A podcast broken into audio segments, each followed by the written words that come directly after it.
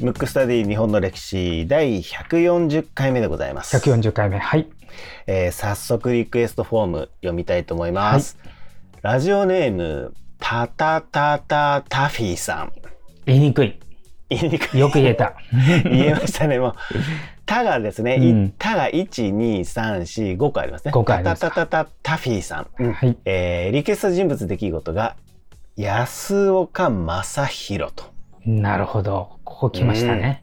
はじめまして、沖縄県で会社員をしております30代男性です。うん30分から40分の車通勤で連日繰り返し聞いており、お二人の思惑通り、歴史に興味はあるが、どう学び始めればよいかわからないという状態から、寝ても覚めても歴史という具合にどっぷりハマっておりますと。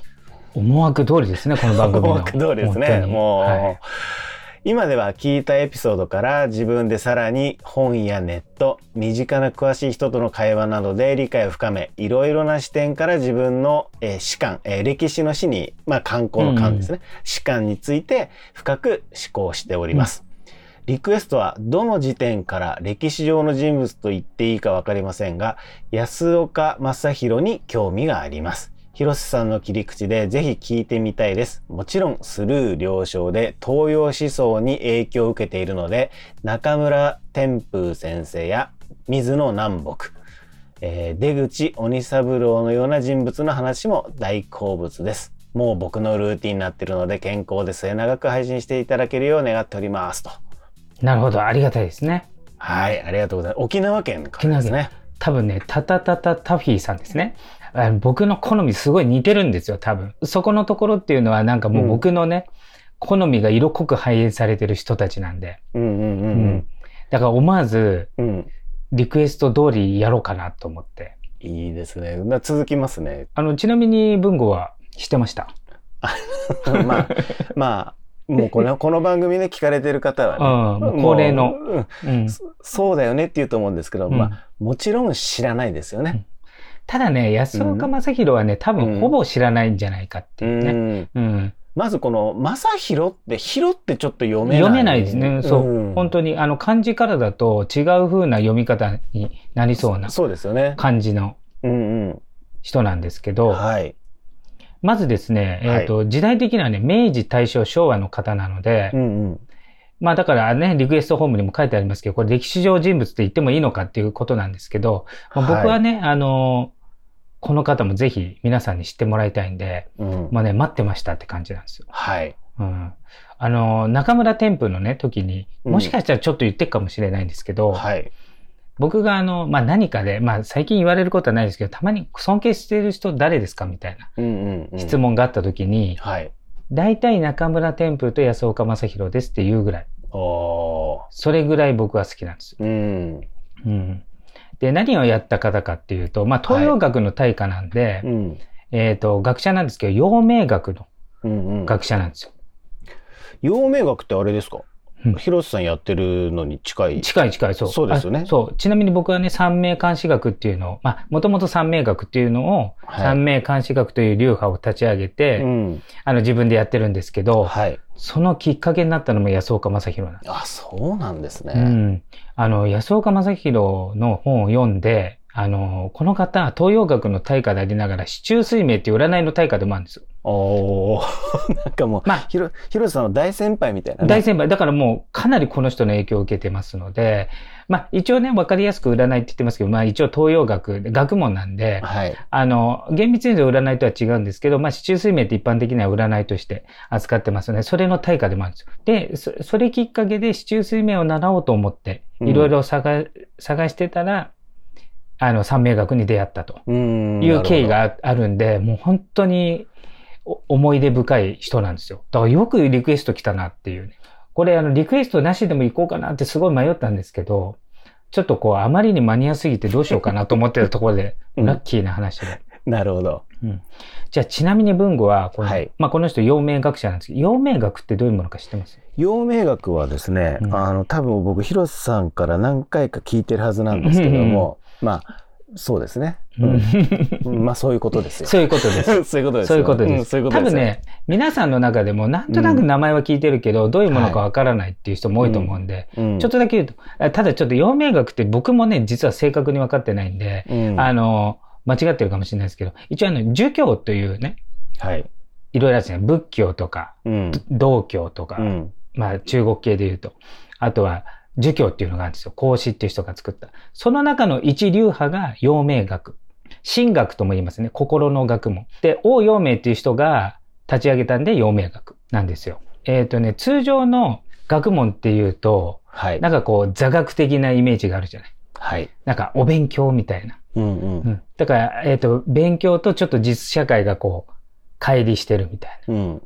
そういうイメージない？ありますね。もう、うんまるっきりその通りです。なんか勉強だけしてて、世の中に出ると、ちょっとこう、頭の悪いっていう言い方はちょっとあれ、あれですけど、うん。なんかあれ勉強できるのに実社会にはなんか、その、カチコチしすぎて、うん。ちょっと対応できないみたいなイメージあるじゃない？はい。まさにそれの弊害を嫌がる流派なんですよ。実践的に役立つ学問。なんか授業って言うとちょっとお堅い、なんか道徳的な教えみたいなやつ。それのなんか実践版みたいな。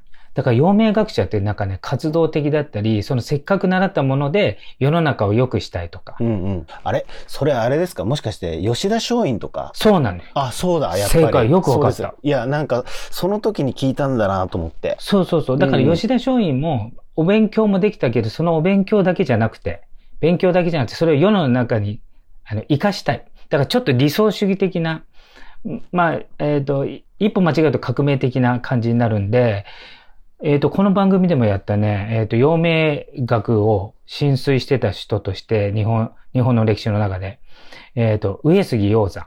ここの番組やりましたねはい。あとちょっと番組ではやってませんけど、二宮尊徳、しうん知ってますか、うん二宮金次郎。はいうんえっ、と、あと、大塩平八郎。おーおうんあと、山田報国。ーうん。うんえーちなみに山田報国は、河合継之助の師匠ですね。うーん。河合継之助は多分この番組でやってると思うんですけど。はい、やりましたね。うんあと、西郷隆盛、うん。吉田松陰、うん。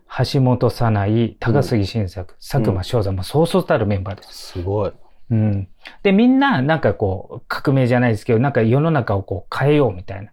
そういう感じなんですよ。で、それの対価なんですよ。うん安岡正宏は。なんか時代を動かしてきた人たちは、結果的に、なんですかね、陽明学をうん。してる人多いですね。してる人が多いってことですね。うんうんだから、あの、学問としても面白いと思うんで、もしね、気になる方は、あ、うん特にね、安岡先生が書いてる本で、禅と陽明学って本があるんですけど、うんううんん。これなかなか僕好きな本なんで、もし、陽明学に興味あったら、まずうん、入りとしてはいいんじゃないかなと思うんですけど。ね。なんかこの番組のリスナーの方なんかもうポチッとしてそうですけどね。うんまあ、入りか出口かわかんないけど、かなりいい本なんで、あの、いいと思うんですよ。そうですねで。うん。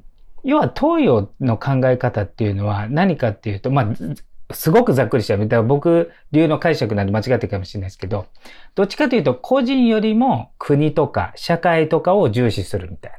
なんか西洋の方が個人主義なイメージない？そうですね。ううん。で、東洋とか昔の日本っていうのはなんか国とかうん。社会とかうん。周り近所をこう気にするみたいな。はい。そういうイメージじゃない？で、まさにそれで、で、当時大正デモクラシーの時代だったわけですよ。うん。で、大正デモクラシーっていうのは、珍しく個人主義っていうか、うんうん子が、まあ、ある意味自由にこう、振る舞ってたわけですね。で、いい面ももちろんあるね。あの、両方、西洋も東洋も、両方いい面もあるんで、だけれども、どうしてもその国家とかね、社会っていうのをないがしろにして、まあ、個人の、こう、じえっ、と、権利とか自由とか、そういったものが多くなってた時代に、うん。うん。やっぱりちょっとこう、伝統的な日本主義というかね、うん。古き良き日本の社会地図をもう一回こう、人々に広めたいとか教えたいっていうのが、安岡正宏の思いで。だから一回官僚になるんだけど、でもすぐ辞めて、うん。一民間人として教育にそういうのを広げたいっていうことで、近慶学院っていうのを作るんですよ。これ私塾ね。うん。だからこれ大正昭和の、えっ、と、えー、松下村塾とも言われてて、すごい人物が輩出されてるんですけどね。うん金系ってちなみに金あの、の鳥金の鳥、そうですね。すごいいな。すごい名前ですね、これ、そうね。。金の鳥を作ると、要するに、いい卵を産む？卵っていうのは実実なので、それを産む人たちをこう排出しようっていう。ことだと思うんですけど、はい。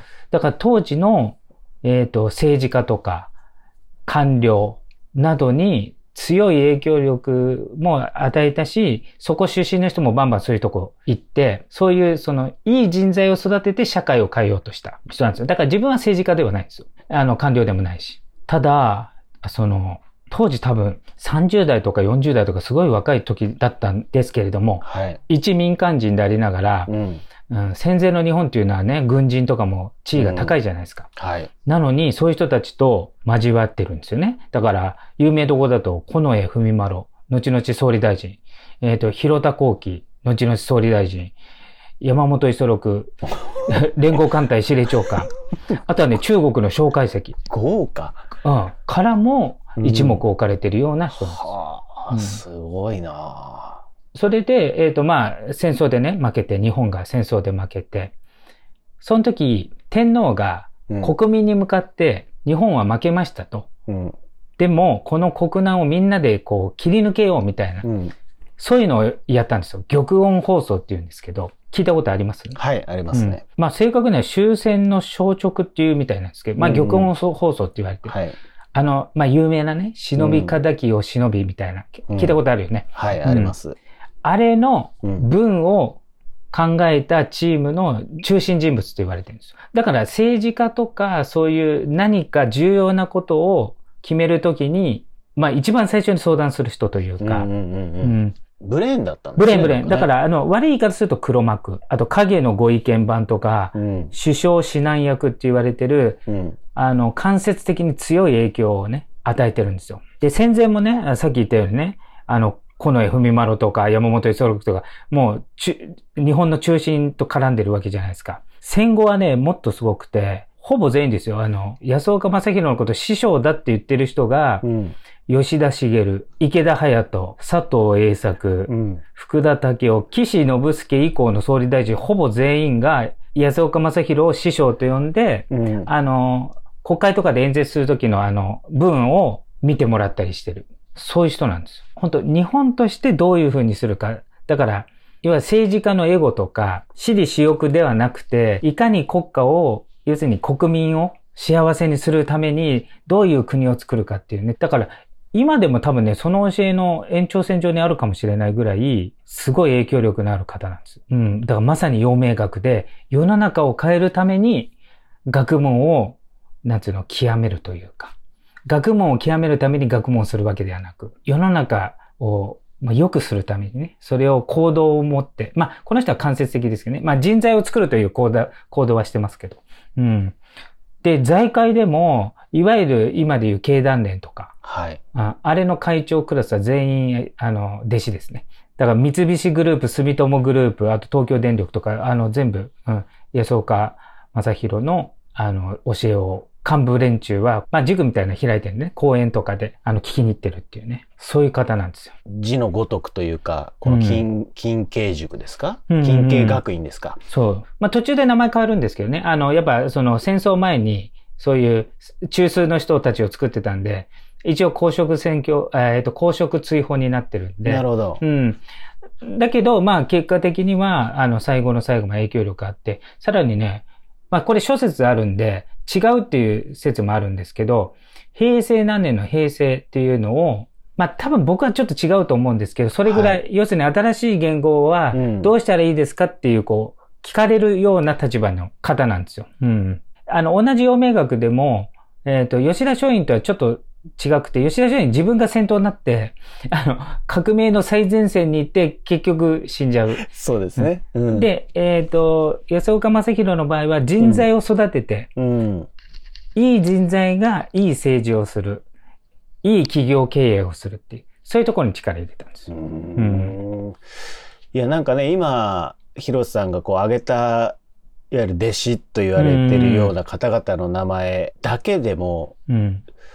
それぞれの方々が影響力があるわけじゃないですか。うんうんうんそれのボスっていうことでしょ？思想っていうか考え方の。確かね、松下幸之助さんの師匠は一応中村天風なんですけど、はい。多分安岡正宏の影響も受けてると思うんですよ。うんやっぱ、うんあの、二大巨頭みたいな感じなんでね。うんうんやっぱりなんか非常に陽明学と言われてるものがうん。うん。当時非常にフィットしてたっていうこともあ。るんでしょうね。うんいや、本当に本当に。うんで、今もコロナで、うんまあいろいろね、ちょっと社会的にちょっとピリピリしてるし、はい。あの、先が見えづらいじゃないですか。ううんん。そういう時にね、あの、安岡先生のね、やっぱり大昔からお王道の人間とはこうした方がいいよとか、うん国はこうする、した方がいいよとか、う。うんん。あの、すごくなんかね、原点に帰る感じ、僕は大好きで、うんよく読んでるんですけど。うんうん最初に言ってた広瀬さんが言ってたうん本、うん。あの、もうみんなポチってますね。チ ポチっちゃう方々は、急急にベストセラーになっちゃったりしてね。ねえ、うんなんかいるんじゃないかなと思うし、うんまあ、これね、ちょっと調べれば調べるほどね、本当にいろいろ出てきて、いろんな名前が出てきますからね。うんうん。いや、ほんとそうそうたるメンバーですよ。そうそうたるメンバーですよね。これ、いや、すごいなだってあの、えっ、と、戦争前の日本って、うん。一民間人が影響力出せる時代じゃないですからね。やっそうぱですよね。軍も強いし、うん今よりも多分警察とか、うん。官の力が今よりももっと強い時代に、そこの並みいる幹部を振幅させちゃうぐらいの人なんで、そうですよね。うんなんか狙われたりはしのしなかったんですかね。多分あったとは思うんですよね。ううんん。けどやっぱり、あの、かそこはちゃんとなったんだと思うんですけど。なるまあ、守るところはうんうんしっかり守ってっていうこそうとですね、多分うね。んちなみにね、この安岡先生、安岡正宏が、うん。の視点で幕末を見たときに、うん。幕末の三傑っていうのを言ってるんですよ。ええ。まあ、陽明学の立場でね。うん。それはね、ちなみに言うと、藤田東子、山田報国、佐久間昌山って言ってますね。おー。佐久間昌山は吉田松陰とかの師匠ですね。はい。うん勝海舟とか。う。ん。そう。で、山田報国は、さっき言った河合継之助とか、うん。えー二小学者作った三島中秋の師匠になるんで、うん。やっぱ人物を作った人というか、うんうんうんうん。そういうところですね。うん、なるほど。いやーちょっとね、興味ある方はね、うん。ぜひ、ぜひ。安岡正宏、はい。うん、調べていただければなとはい。思います。今回のテーマは、安岡正宏でした。むくむくラジオだべむくむくラジオだべむくむくラジオだべ